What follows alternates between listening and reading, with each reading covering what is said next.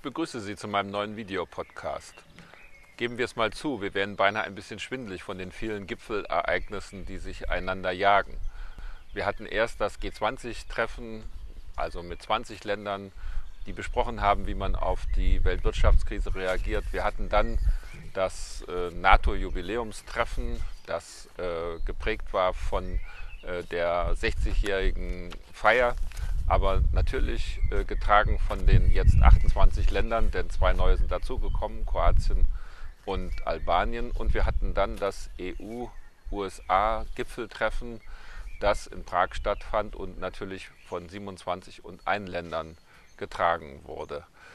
Bei diesen Ereignissen hat es äh, nicht an konkreten Ergebnissen gefehlt. Die G20 haben die Solidarität gestärkt, haben neue Mittel für IWF und Weltbank zur Verfügung gestellt, um in der Weltwirtschaftskrise auch den ärmeren Ländern helfen zu können. Und außerdem haben sie endlich mal etwas vereinbart, um äh, gegen die skandalösen Steueroasen vorzugehen. Die NATO hat, wie gesagt, zwei neue Länder aufgenommen. Sie hat sich aber auch intensiver als geplant mit dem Thema Afghanistan beschäftigt. Immerhin, nachdem der amerikanische Präsident jetzt 21.000 mehr Soldaten und Ausbilder in dieses Land schicken will, sind die Verbündeten gefolgt und haben zugesagt, 5000 neue Soldaten und Ausbilder zu senden. Und es ist, glaube ich, klar geworden und das Bewusstsein dafür wächst, dass äh, die Zukunft des westlichen Bündnisses von Erfolg oder Misserfolg in Afghanistan abhängt. Weniger elegant war die Wahl eines neuen Generalsekretärs. Der dänische Ministerpräsident Rasmussen musste eine Weile warten, bis es schließlich auch die Türkei dafür grünes Licht gegeben hat. Geradezu provinziell mutet mir an, wie darauf die Vertreter von CDU, CSU reagiert haben, die äh, postwendend erklärt haben, da, deswegen müsse man jetzt die Bündnis, die Beitrittsverhandlungen mit der Türkei zwischen EU und Türkei abbrechen, die schon seit Oktober 2005 laufen. So etwa hat sich der äh, CSU-Generalsekretär Dobrindt geäußert. Dieser Populismus wird einen Keil zwischen die CDU, CSU einerseits und den amerikanischen, den neuen amerikanischen Präsidenten Barack Obama treiben, der sich genau für das Gegenteil, nämlich eine beschleunigte Aufnahme der Türkei in die EU ausgesprochen hat.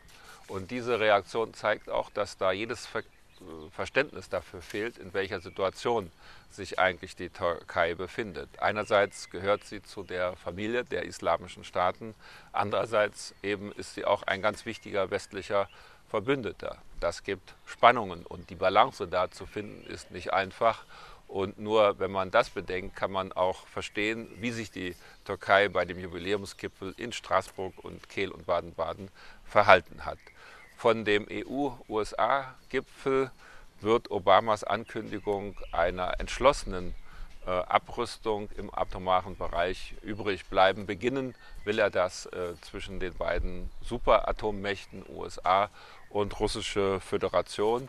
Ich glaube, das ist ganz wichtig und sehr im deutschen Interesse, weil es hier auch darum geht, ein Zeichen zu setzen, dass wir einen Erfolg auch der nächsten Überprüfungskonferenz des Nichtverbreitungsvertrages wollen der, diese findet im nächsten Jahr statt und da ist völlig klar, dass ein äh, solches Vorgehen, wie das Obama angekündigt hat, eine Chance ist, dieses Überprüfungstreffen besser zu gestalten als die äh, vergangenen.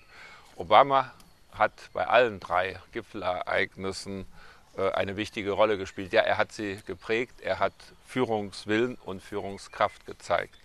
Trotz allem bleibt eine Frage. Brauchen die globalen Herausforderungen nicht auch Antworten der gesamten Weltgemeinschaft? Wo bleiben eigentlich die Vereinten Nationen? Wo bleibt die UNO, die einzige Weltorganisation, die nachweislich eben auch die Interessen der schwächeren Länder vertritt?